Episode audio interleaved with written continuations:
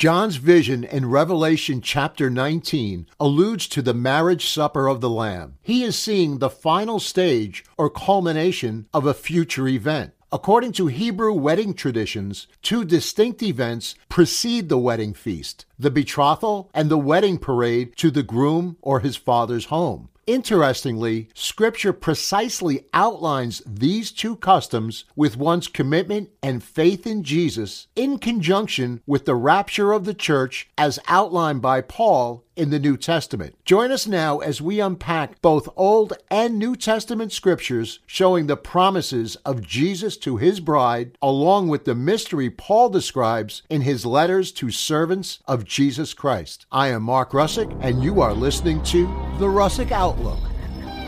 As always, just my opinion. Hello, everybody. My name is Mark Russick. You're watching and listening to The Russick Outlook. Thank you so much for joining. Very grateful that you're here. Uh, today's topic the marriage supper of the Lamb and the rapture, what I would subtitle a match made in heaven. And I'm going to break this down in the sense that I believe that they are tied together. I think scripture is abundantly clear with this. I'm going to explain why. And before I do, I'm just going to ask if you wouldn't mind, uh, for those, if, if, if you enjoy presentations or information like this, if you can please hit the like and the subscribe button. I would be very grateful. Uh, and also ring that bell, depending upon the platform that you're on. It really helps us get the information out. As many of you know, my heart is to get to the truth of the matter, no matter where it leads, centered on the Word of God, because the Word of God has been proven time and time and time again to be infallibly true and correct, no matter how you would possibly try to look at it otherwise. Uh, and, and I've gone through that, so in, uh, I've covered that in the past. But my point is, that's my heart. So we also look at other avenues. Uh, let me do this. I, I, look at historical evidence, archaeological evidence, eyewitness accounts, anything that can lead to the heart of truth.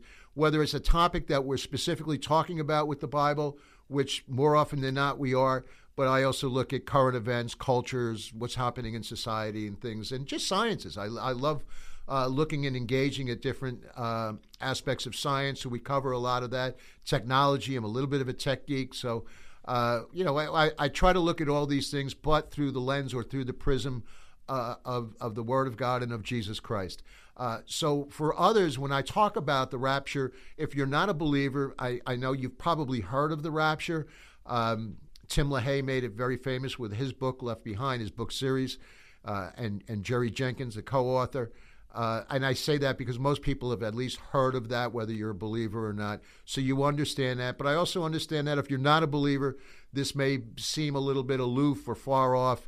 And, and I'm going to try to break down as best I can as it is laid out in the Word of God and some of the evidence that we see around us today.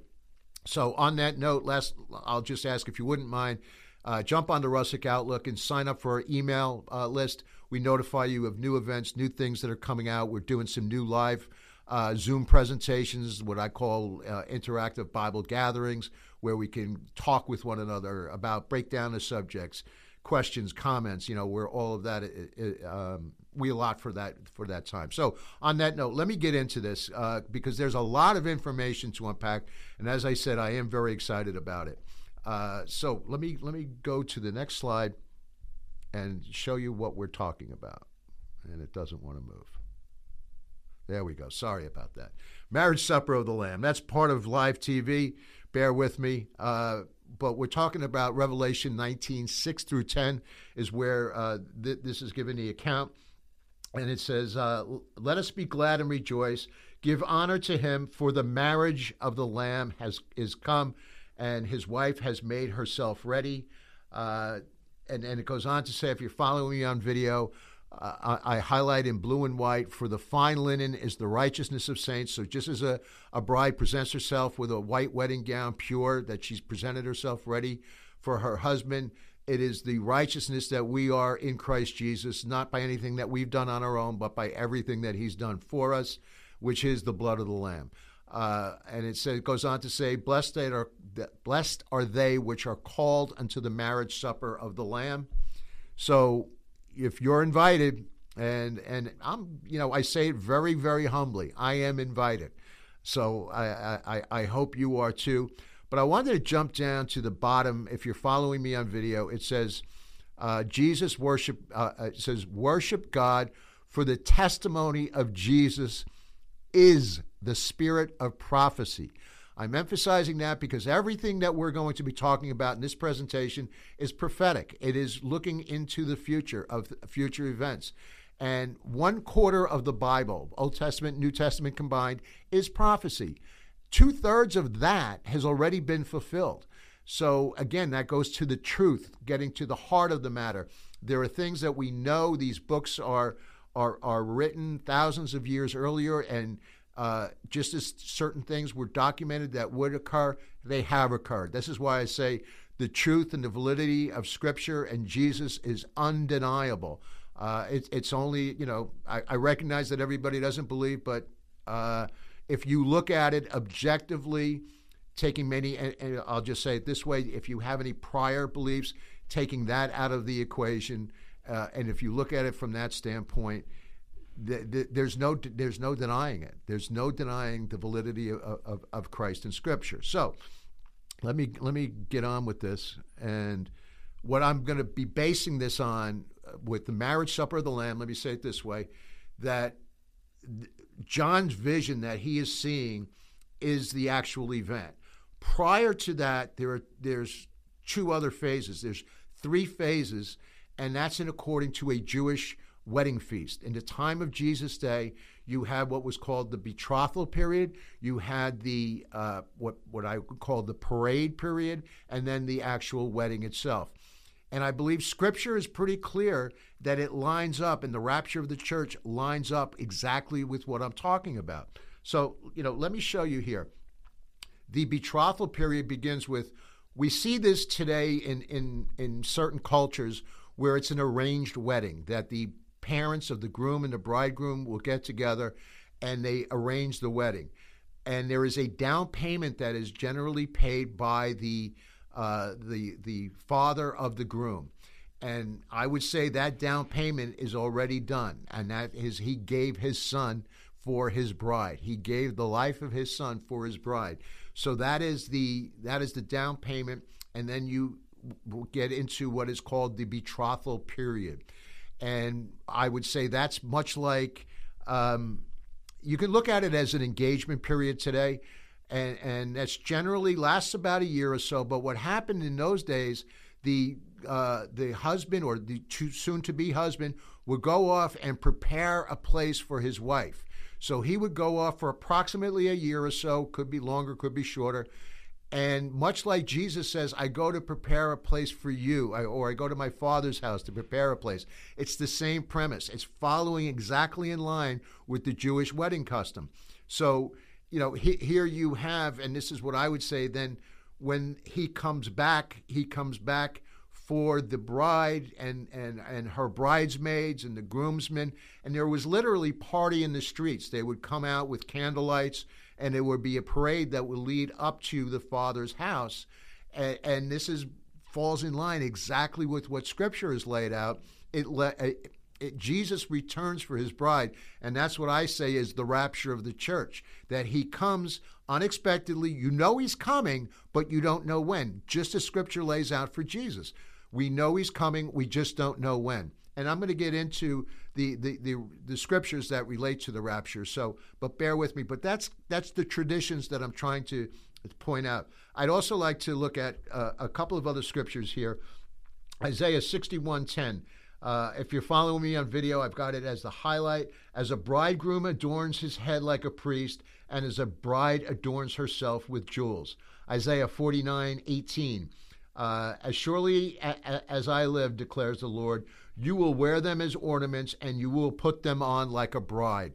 Throughout Scripture, he is constantly uh, referencing us as the bride of Christ, um, or even in Old Testament as as his bride, and I'll show you many more scriptures that bear this out. But I also wanted to point out what Paul says in 2 Corinthians 11 here. He said, I promise you to be the husband to Christ. Uh, and he's concerned because he wants to present himself, or he wants us to present ourselves pure, uh, you know, which is really what we're to do. Uh, James goes on to say in Scripture that you, you, know we don't want to be like the world. It's he considers it a form of adultery.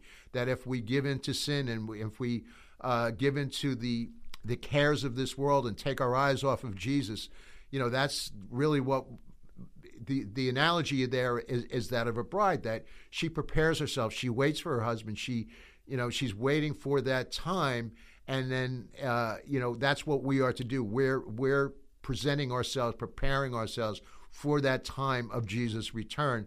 Uh, that last scripture that I referenced was James 4 4 uh, about how we are to prepare ourselves.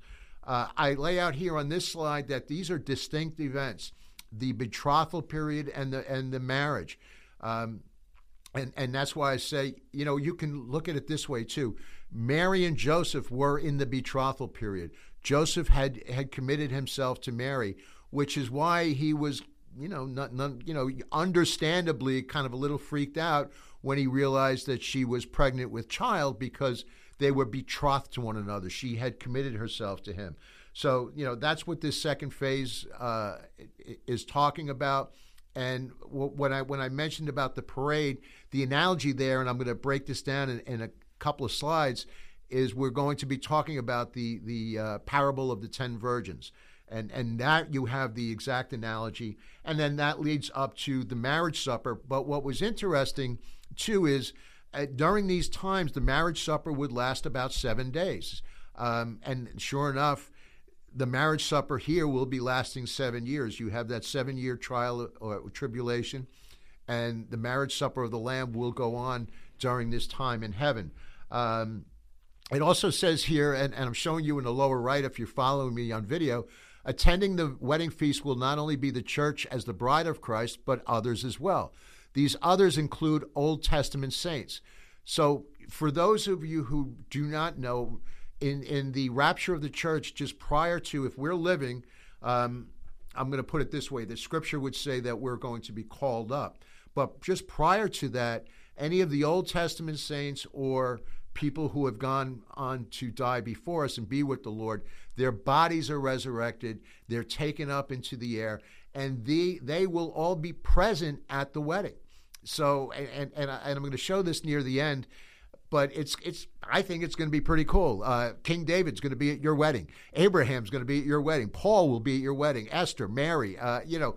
It, it's going to be wonderful. I mean, I just, you know, I, I, I, it, I get a little giddy thinking about it because if you're the father of the uh, father of the groom or the father of the bride, you're going to invite all your friends and family. So all of heaven is going to be, and all eyes will be on you because remember, you are the bride of Christ. So, uh, you know, e- even something more to to look forward to. Um, I did want to uh, get into something here too. The uh, I find this interesting. The very first miracle that Jesus performed was at a wedding, uh, the the the the, uh, the, wedding at Canaan, and I think most people are familiar with this, where he turns the water into wine. So let me cut to this for a second.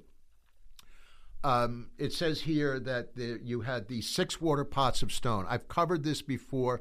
I think six is is there for a specific reason that that would represent a, a point in time that leads up to the wedding could be the 6,000 years, and I believe it does. Uh, and again, I'm not going to go through all of that now, but the point of this is is that he not only performs the miracle, but if you're familiar with, with this account, and you can find this in the book of John, chapter 2, verses 1 through 11, um, the, the governor of the feast tastes the wine, and it's at the end, and he said he's marveling at it because he's he's saved the, the best wine for last. Uh, and you know, normally if you go to a party, they put up all the good alcohol or the good food or, or, whatnot up front, and then as people drink and go on, they don't taste it if something's not as good. But here, when Jesus blesses the wine, it is the very best wine. And he says, You've saved the best for last. And I would say that that is what's going to be the case. And I'm going to show you another reason why. If you look at Matthew uh, 2, 26 through 29, and I, and I highlight this. Uh, um, this is near the end of, of before he's going to be crucified, but he says this uh, But I say unto you, I will not drink henceforth of the fruit of the vine until that day when I drink with you in my Father's kingdom. So he will be drinking with us. He will be drinking the new wine. So he said, I'm, I'm, I'm not going to be engaging in this really until the wedding feast has come. So that was uh, kind of a side note, if you will. Let me get to the next slide. Uh, come on. Sorry. Oh, gosh. Live TV. Bear with me. Oh, there it is. Sorry. So here's the parable of the ten virgins. Forgive me for that. Um, I, I want to read this from the top. Uh, at that time, the kingdom of heaven, and I want to emphasize at that time, he's talking about uh, the disciples. If you read chapter 24, it's all about what happened beforehand, what's leading up to the return of Jesus. His disciples are asking him, What are the signs?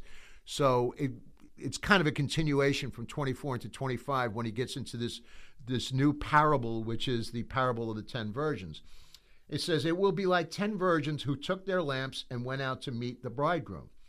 Five of them were foolish, five were wise. The foolish ones took their lamps, but did not take any oil with them.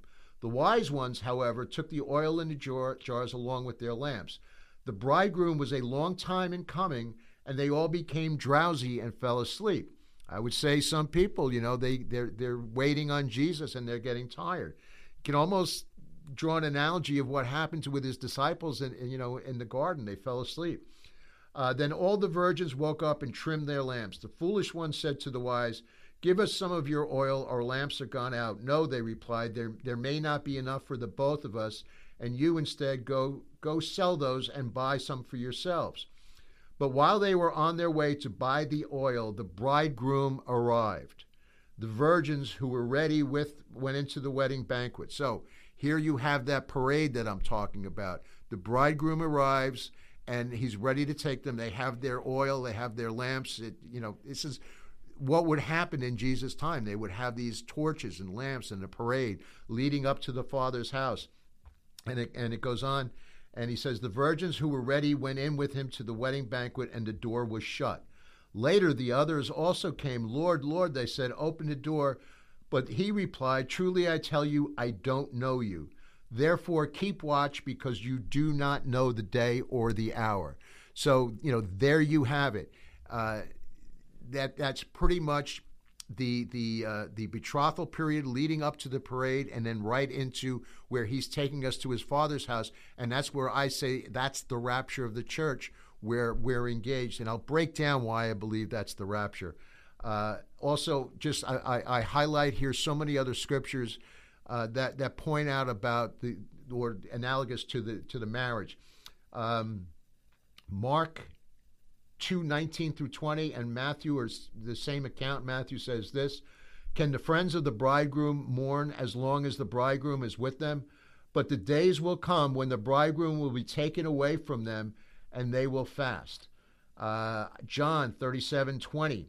He who has, has the bride is the bridegroom, but the friend of the bridegroom who stands and hears him rejoices greatly because of the bridegroom's voice. Therefore, his, this joy is fulfilled. Uh, think of you know John the Baptist. He he knew the bridegroom. His joy was there. He was kind of announcing the you know the the coming of the Lord. He was announcing the bridegroom has arrived on the scene. Um, Isaiah fifty four five. For your Maker is your husband. Uh, Hosea two nineteen through twenty. I will betroth you to me forever. Yes, I will betroth you to me in righteousness and justice. In loving kindness and mercy, I will betroth you to my faithfulness, and you will know that I am the Lord. Uh, Isaiah 64 4. Uh, for the Lord delights in you, and you, your land shall be married. For as a young man marries a virgin, uh, shall, so shall your sons marry you. And as the bridegroom rejoices over the bride, so shall your God rejoice over you. Uh, I, if you go to Ephesians 25 32, it breaks down how the church is the bride of Christ. So, you know, here you see all these different uh, analogies that are coming up. So let me let me kind of sum this up, if you will. Uh, l- let me show you this slide. If you look on the lower left, you know there you see the the the uh, uh, the wedding customs. Uh, you know, it's the time of Christ. It was signed by the parents. As I, I kind of broke this down, where the, the father signs the, the dowry or the down payment. Um, additionally, this this contract was signed by the bridegroom. So when we commit ourselves to Jesus, we've signed that contract. Uh, the bridegroom is accompanied by his male friends, uh, and they went to the house of the bride at midnight and creating that torchlight parade. So that's what we were just talking about in the parable of the ten virgins. Um, and, and, as they kind of go through the streets, and it's kind of you know we're going to be coming up and we're going to be carried up with the Lord. Um, and so that's that parade that's leading up into heaven. I mean, think of it. We're going to be meeting Jesus in the clouds, it says. You know, all of us, Old Testament, New Testament saints, uh, it, it's going to be quite a parade leading right up to his Father's house. Uh, the events described by Jesus in Revelation describes the third phase, and we kind of broke this down how what John saw was the actual wedding feast itself, the culmination. So you have the betrothal period. We've committed ourselves to Jesus. Then you're going to have that parade where he calls you, and that will be the rapture of the church, and then ultimately leading to uh, the marriage supper of the Lamb. John 14, 2 through 3 My Father's house has many rooms. If it were not so, I would have told you that I'm going there to prepare a place for you.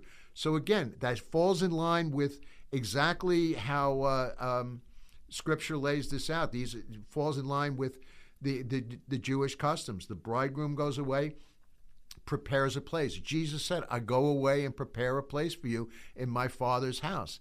Uh, I, you know, you you can't make it plainer than that. Uh, so let me kind of now let me go to the next phase where I want to talk to you about the rapture of the church. And, uh, you know, I, I, I've laid out how I know there's people who would think it happens mid trib and post trib. So bear with me. Be, be, be compassionate. I'm going to show you why I believe the things that I do. There are two distinctions of his one coming. I don't think anybody w- would uh, um, challenge that. They, they recognize that. It's all about the timing. And I show you here in the, in the lower left and right all of the scriptures that allude to, to the rapture, all of them that allude to a separate second coming. So there's very clearly two different distinctions. We're talking about the timing. And what I say, I'm going to give you a bunch of reasons now going into why I believe it's pre tribulation. Um, and I'm going to read 1 Thessalonians 4 13 through 18. And it says, Brothers and sisters, we do not want you to be uninformed about those who sleep in death, so that you do not grieve like the rest of mankind, who have no hope. For we believe that Jesus died and rose again. We believe that God will bring with Jesus those who have been fallen asleep in him. According to the Lord's uh, to the Lord's word, we tell you that we who are still alive, who are who are left until the coming of the Lord, will certainly not precede those who have fallen asleep. For the Lord himself will come down from heaven with a loud command, with the voice of the archangel, and with the trumpet of God, for the dead in Christ will rise first. This is not the seventh trumpet of Revelation. This is way before that. So some people will say, well, that's the seventh trumpet. It's not. It's clearly two different distinctions. Um, and then this is why I wanted to emphasize this. After that, we who are still alive and are left will be caught up together with them in the clouds to meet the Lord in the air. So will be with the will be with the Lord forever. Therefore, encourage one another with these words. Why would Paul say encourage if you're supposed to go through the tribulation, through the wrath of God? And I'm going to show you many more scriptures that say that we are not to go through the wrath of God.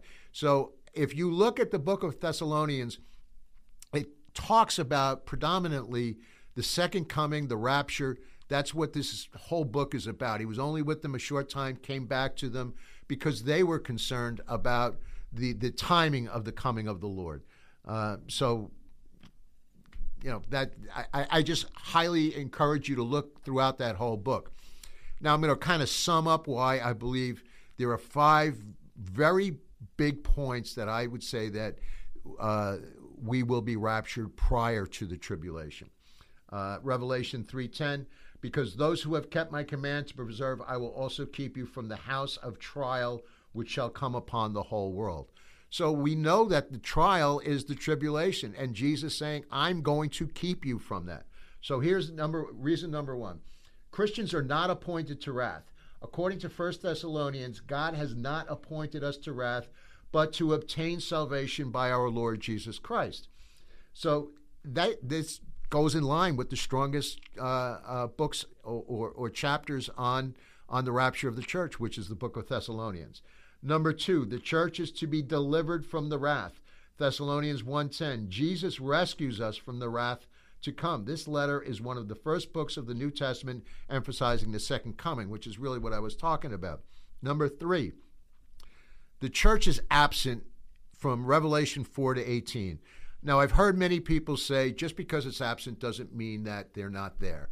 And and I'm not going to go go into all of this, but I find it very conspicuous that you talked about you know those opening letters to to the seven churches and then there's no mention of it even though we're talking about what's happening on the earth and we're talking about how God's moving and then all of a sudden not all of a sudden but later on in chapter 19 it's reintroduced the church is reintroduced so i say that that's that absenteeism is, is there for a reason. And I know people would argue that, and they would say, "Well, you know, you're you're inserting something just because it's not there." But I believe you have to, you know, come to some rational conclusions. Why is the church mentioned throughout the the, the New Testament, and then all of a sudden it stops for these twelve chapters, uh, or, or do I did I do my math right? Fourteen chapters and all of a sudden then they're back. So I say that's for a very clear reason because chapters 4 through 18 is all about the wrath of God. He's calling still people to him, but that's that's what it, it talks about. Then there's the doctrine of imminency, and I'm going to get into this. So we're always told, be ready. God Jesus will come at any time, any moment. Well, if he's to come at any moment, and then we know about these other signs that will happen, then we wouldn't have that imminency. We wouldn't have that be on guard moment, if you will. And then the fifth and final reason, eh, you know, is what I read from Revelation 3.10. And, and you know, it, it goes on to say that uh, the, the Greek word for from means out of. So if you took this literally, it, it translates as, I will keep you out of the wrath to come. It doesn't say, I will take you through it. I will help you go through it. It says, I will take you out of. You will not be part of that wrath to come. And you can look at other things in the Old Testament. You can look at Lot, Noah, how he they were taken out of those things that were to come. So you know that that's kind of how I would uh, in, interpret that. Let me go on with talk, talking about Paul now in First Corinthians. He says this: "Behold, I show you a mystery." So right up front, this is a mystery. We shall not all sleep, but we will be changed. So, meaning if you're alive, that means you're there's going to be that point in time where you're called up into the Lord if if if you do not leave this earth beforehand. So, in the moment, in the twinkling of an eye, at the last trumpet, for the trumpet shall sound, and the dead shall be raised incorruptible, and we shall all be changed. For this corruptible must put on incorruption, and the moral must put uh, the mortal must put on immortality. So the twinkling of an eye can be defined as the speed of light, as quick as a blink. That's how fast this will happen. That's how fast uh, potentially billions of people will be gone from the earth.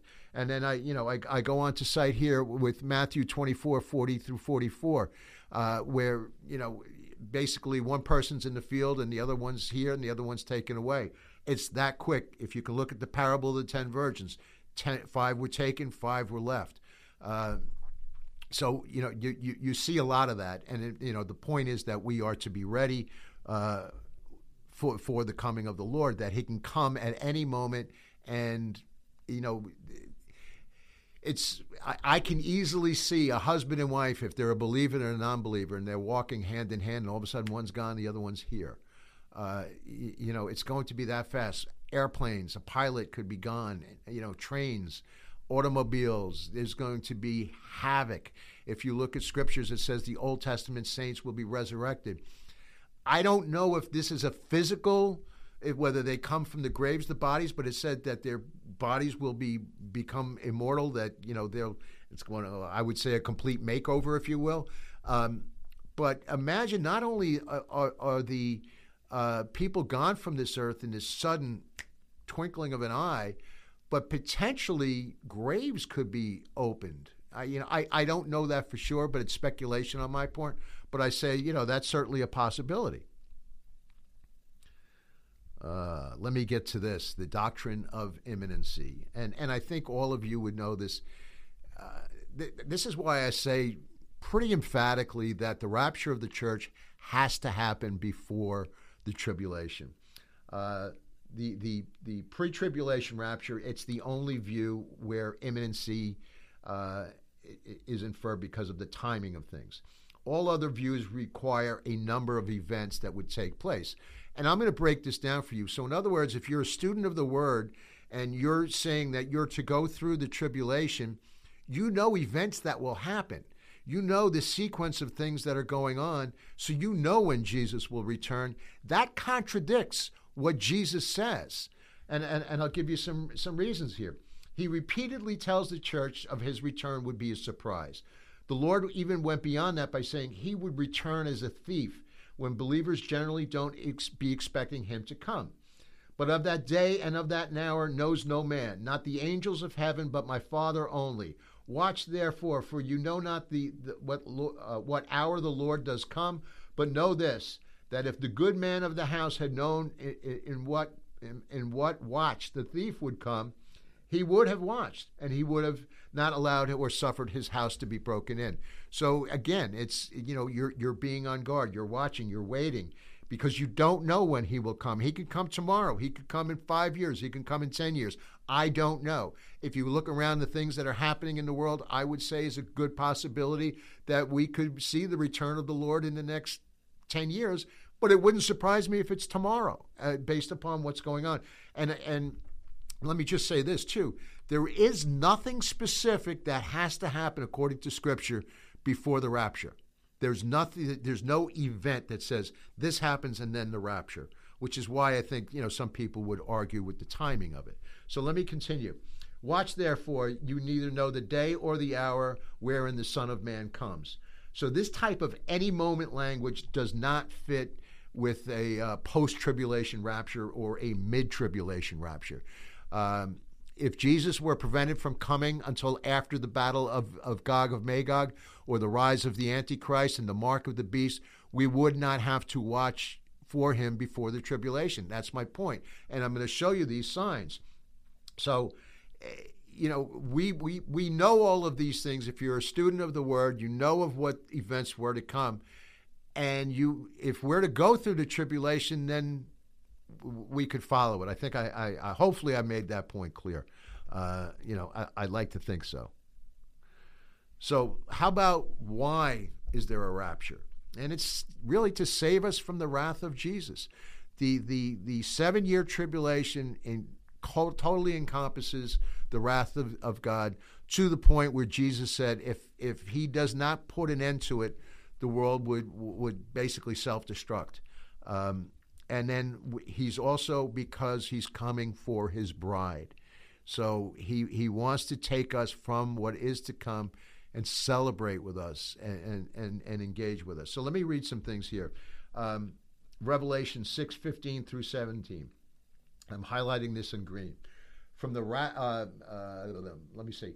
For all, uh, fall on us and hide from the face of him who is seated on the throne and from the wrath of the Lamb, for the great day of their wrath has come. Who can stand?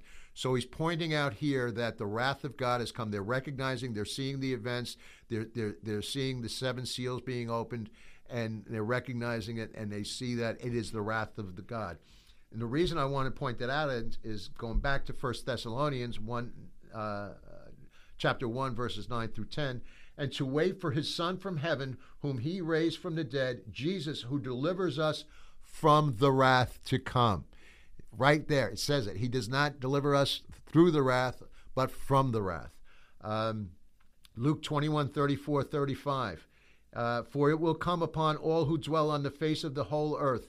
But stay awake at all times, praying that you may have strength to escape Escape means to not go through or endure. You are not to endure the wrath of God. You're not to endure the tribulation.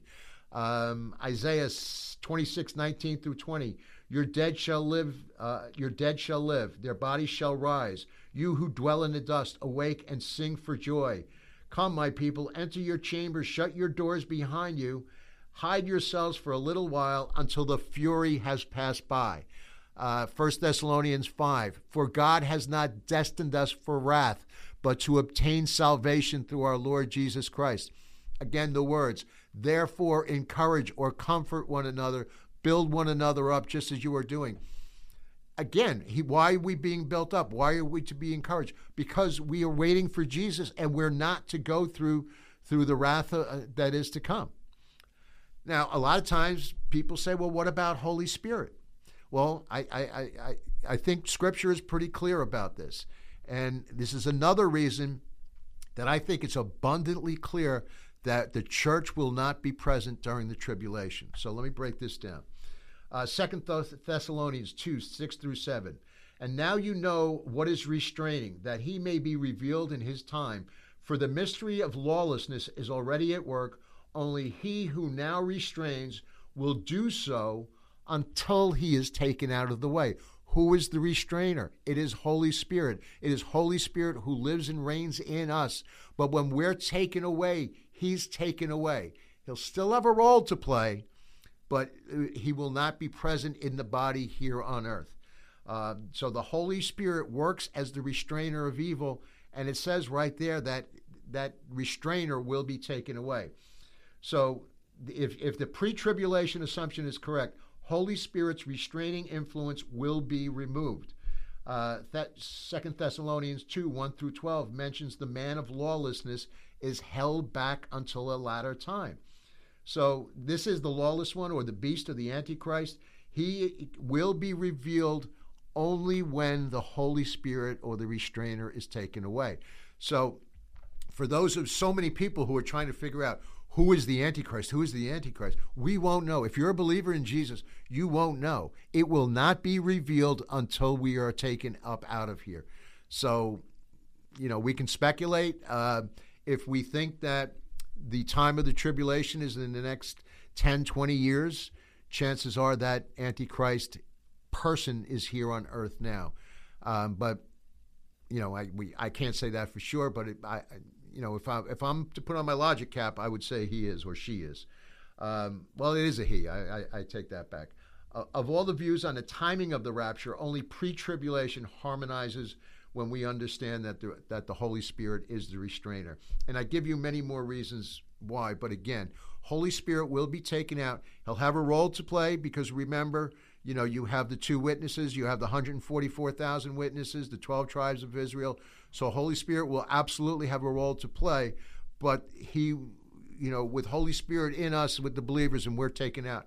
That's when, you know, put it this way: if you think about how crazy the world is right now, or how out of control and the lawlessness and you know, no matter where you live, what country. I'm in America, but you see it everywhere. We're, we're seeing it now in, in, in our neighbors to the north. We're seeing the lawlessness come out, and they're just, you know, what's happening uh, out there in Ontario is, is just, it's heart wrenching. Um, but it's the lawlessness that's getting out of control. And if you remove the body of Christ from the earth, you know, all bets are off. I'll just, I'll, I'll just put it that way. So let me give you a timeline. See, here's your pre and post tribulation timeline and I'm showing you you are here. So if you're following me on video, then you have potentially the war of Gog of Magog. So this is where uh, Gog being a president. Uh, this is Ezekiel 38 for those who don't know, and it, it talks about the assembly of nations that will come against Israel, and you can just look in the news today and you see it's happening right now. So these this assembly of nations is basically it's it's Russia. It's all of the southern Russian states, the Stan countries, Uzbekistan, Pakistan, uh, uh, Kazakhstan, uh, Afghanistan. Um, um, I, I, know I'm forgetting a couple. I apologize, but at any rate, you have those. Uh, Iran, which is Persia in the Bible, Turkey. Uh, all, all of them right now are assembled on, in northern Israel and Syria. So you have the militaries uh, building up right now of Russia, of Turkey, of Iran. They're on the border of Israel today. So that's potentially how close we could be. the timing of the war of Gog of Magog, uh, I believe, will happen just prior to the rapture. There are some who would hap- say it happens right after the rapture. I, I, I, I can see either case. I'll put it that way. I'm not going to get into the whys, but I will say this: that that will be the precursor to the treaty that gets signed uh, with the Antichrist in Israel. That will initiate the peace. If you don't know about Ezekiel 38 and 39, please you know go check it out. I've done some videos on it, uh, but it's basically I think we're seeing the setup to that right here as I speak today. All of the conglomeration of nations is lining up exactly as the Bible said it would in the last days. And when we're talking about Ezekiel, you're talking about a prophecy 2,500 years ago where it said that Israel would be brought back a second time, which it is from 1948, and you would have this assembly of nations. And interestingly, most of the nations that are listed, you know, it's also some northern African nations, uh, Libya, uh, Sudan, potentially Ethiopia. Uh, they're heavily or predominantly Muslim, and there's a lot of bias, anti Semitism towards Israel. So just 2,500 years ago was written about. Sure enough, everything's lining up exactly, you know, as it was as it was. But back to the timeline.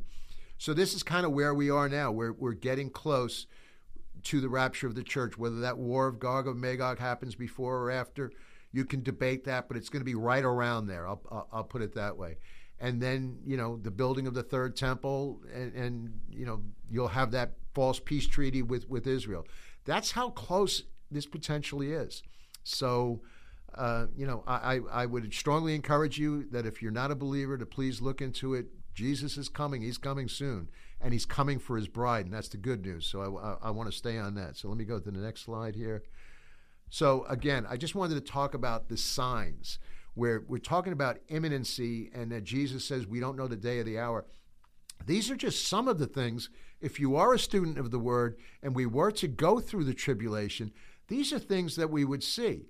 The war of Gog, the peace treaty, the Antichrist, the false prophet, the mark of the beast, the one world government, one world economic system, the rebuilding of the temple, the two witnesses, the 144,000, the pre- the angel that preaches the gospel, and so forth, and, and not to mention the, the 21 judgments, the, the, the, the seven seals, the seven trumpets, and the seven bowls, destruction of Babylon in a day.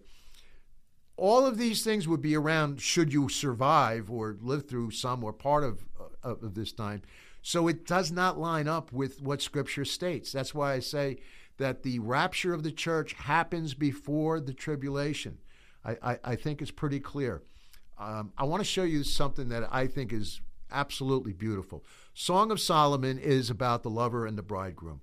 I, I think everybody knows this. And I'm going to draw some things here that I think is incredibly interesting. Uh, I'm going to kind of do a little back and forth with Song of Solomon, chapter 2, verses 8 through 13, and 1 Thessalonians uh, 4, chapter 4, 16 through 18. And this talks about the rapture of the church, first with the Old Testament saints, those who have gone on before us, and then the rapture. So it says here in, in second, uh, I'm sorry, chapter 2 of the Song of Solomon, he comes leaping upon the mountains and slipping upon the hills. So we're talking about the bridegroom here. And you can take this as an aerial view. If he's leaping on mountains and skipping on the hills, it means he's descending. So only Jesus would be able to do that. Only Jesus would be able to leap upon the mountains. And, you know, some people may say that's a bit of a stretch. Okay, but that's how I would see it. And if I go to First Thessalonians, the Lord Himself will come down from heaven. So I see that analogy, which is why I have them both highlighted in green. Then, if you go to my uh, fuchsia highlights, uh, Song of Solomon says, My beloved spake and said unto me, Rise up, my love, my fair one, and come away. Rise up. Oh, those that's an interesting play on words. This is Old Testament. What does the New Testament say? And the dead in Christ will rise first. So I, I see the correlation there. Then if you go to the green highlight on the bottom, a second time he says, Arise, my love, my fair one, and come away. What does Paul say in 1 Thessalonians? After that, we who are still alive and are, le- and left will be caught up together with them in the clouds to meet the Lord in the air. So there you have it a second time. So I, I you know, I, I see the, the analogy there. And again, Song of Solomon is about the uh, the lover and the bridegroom. And the other interesting thing for this is, I, I, I'm sorry, let me go back to this.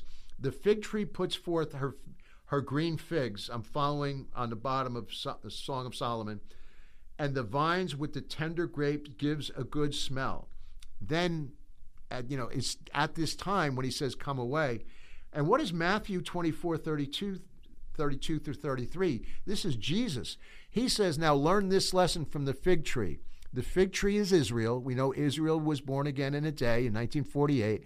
And as soon as its twigs get tender and its leaves come out, you know that summer is near. Even so, when you see all these things, you know that it's near. It's right at the door. So we see these things. Jesus goes on in Scripture to say that a generation shall not pass away when you see these things will come to pass.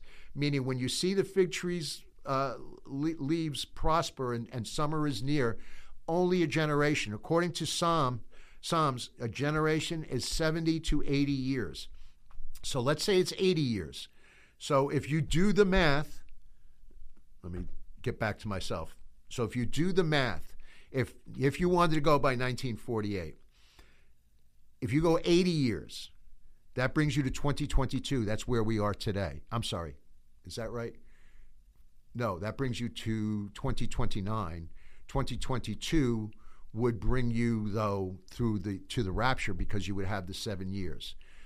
Uh, so potentially, you could be looking at the rapture of the church in 2022 if you were to take those 80 years. And by that, I'm saying 80 plus 1948, right? That would bring you to 2028. You'd have to take away the seven years of tribulation. So that brings you to 2021, 2022. It's really the, the, the next, it would be September, would be the Feast of Trumpets, and it would be the Jewish New Year. So potentially, and it's also a Shemitah. I don't want to get into that. I feel like a, you know, a Shemitah. bad joke. Bad. Sorry. But at any rate, my point is it may be closer than we think. And, I think that these are, are pretty clear scriptures. Song of Solomon, I give you Matthew 24, 32 through 33, and First Thessalonians. Again, twice in Old Testament and New Testament, it talks about arise, come, arise up. Uh, so let me go to the next one. Now, let me. This is very important to me, and it, it touched me very much. So let me just, before I read these words, and I'm going to show them to you. Uh, I, I've never done this before, but I, I feel like I, I, I feel like I need to about 17 or 18 years ago, I was spending some time with the Lord. I was going through a little bit of a rough spell.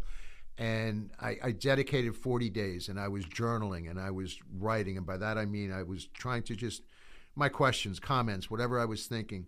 And then I would put my pen down and I would pick up a red pen and I would write on it whatever I felt like the Lord was saying to me.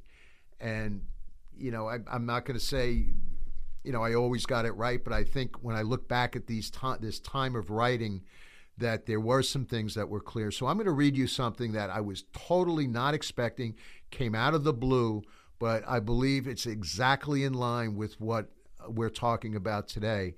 And when I look at these words, I do not write in this style. I cannot write in this style. It is just not me.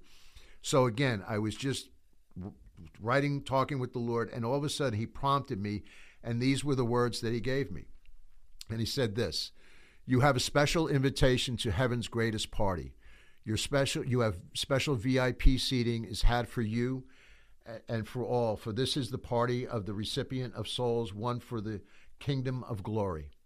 The stage is set for all to receive their rewards from his most high and all his glory. He desires all to see his greatest moment when he welcomes nations into his home. The universe is not big enough for the love that He has for His children, and He will not stop showing the love that He has for them. There is a moment written in the chapters of the book of for God Almighty to rain down from heaven as, as He embraces His children. Man has not seen, nor can he can he imagine what is to take place. The angels await I'm sorry, the angels await his every move in preparation for the grand finale of his grace. Yes, there is a moment and a, there is a party that is planned. Tell them all that they are invited to witness the crowning of the king. There is a moment depicted in the eons of heaven's time that Jesus is crowned with all of heaven's glory as he welcomes home his children and presents them to the Father as gifts to him. Man will know there is no end to the love between Father, Son, Holy Spirit, and the church, which makes them one. For this is what has been revealed for all of creation to know and see that Jesus is the Christ, and his anointing will bring rest to all who seek him. Shout it out now that I am coming, and I am coming soon. There is a day that heaven will see my finest day, and that day is coming soon. Jesus. You can say, you know, I, I'm just going to tell you from, from my heart that I believe that those words were inspired from the Lord. And the vision that he gave me was a wedding invitation. I'll go back to this. If you look on the upper left, it's like you would receive an invitation in the mail, and it's written to everyone. Everyone's invited. And it's called the Marriage Supper of the Lamb. And it says RSVP is required. And much like the back of an envelope, there's a seal on it. And I believe if you look closely, I did my best to kind of show you what I believe was the seal is the seal is the blood of Jesus. And that is the wedding invitation that he's given to you. He's given to everyone that you all are invited to attend. I implore you to do so. Um, these are words that, again, that was uh, 17 or 18 years ago.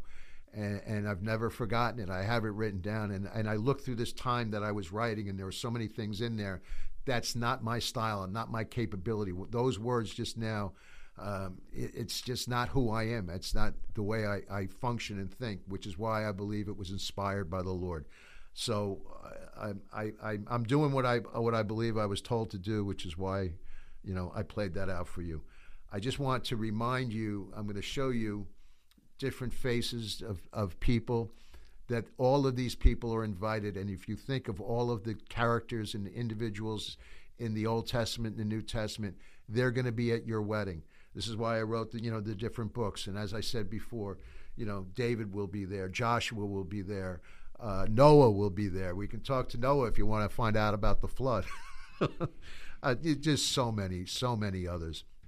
I'm looking forward to meeting Paul and Stephen and Peter and, and John and, and, and, and so many others. And, and, and they're going to be all there for you. And, and, you know, I think it's pretty clear. So let me just close with this. Uh, I just want to remind you of what First Thessalonians says. Then together with them, we who are still alive and remain on the earth will be caught up in the clouds to meet the Lord in the air. Then we will be with the Lord forever. And I just want to remind you of what it says in 1 Thessalonians Jesus who rescues or delivers us from the coming wrath. So, you know, we're not to be part of the coming wrath. Uh, this is this is the uh, I'm trying to I'm not going to get it. There we go. Sorry. But this is what we've been given, and this is part of live TV, so or live video. So I apologize for any hiccups or delays. I'm still working some kinks out. This is really the first official video that we've done where I'm not hiding behind, not hiding, but not behind doing a, a audio voiceover behind PowerPoint. So, you know, there are times where I've got to be working the different things. So bear with me. I hope you can forgive me. Uh, so I, I, just, you know, I just want to say thank you again for your time. I hope you enjoyed this presentation, that you got something out of it. Any, as always, any questions, comments, please email russickoutlook at gmail.com. Happy to help and, and answer anything. You've been listening and watching the Russick Outlook, and remember, as always, just my opinion.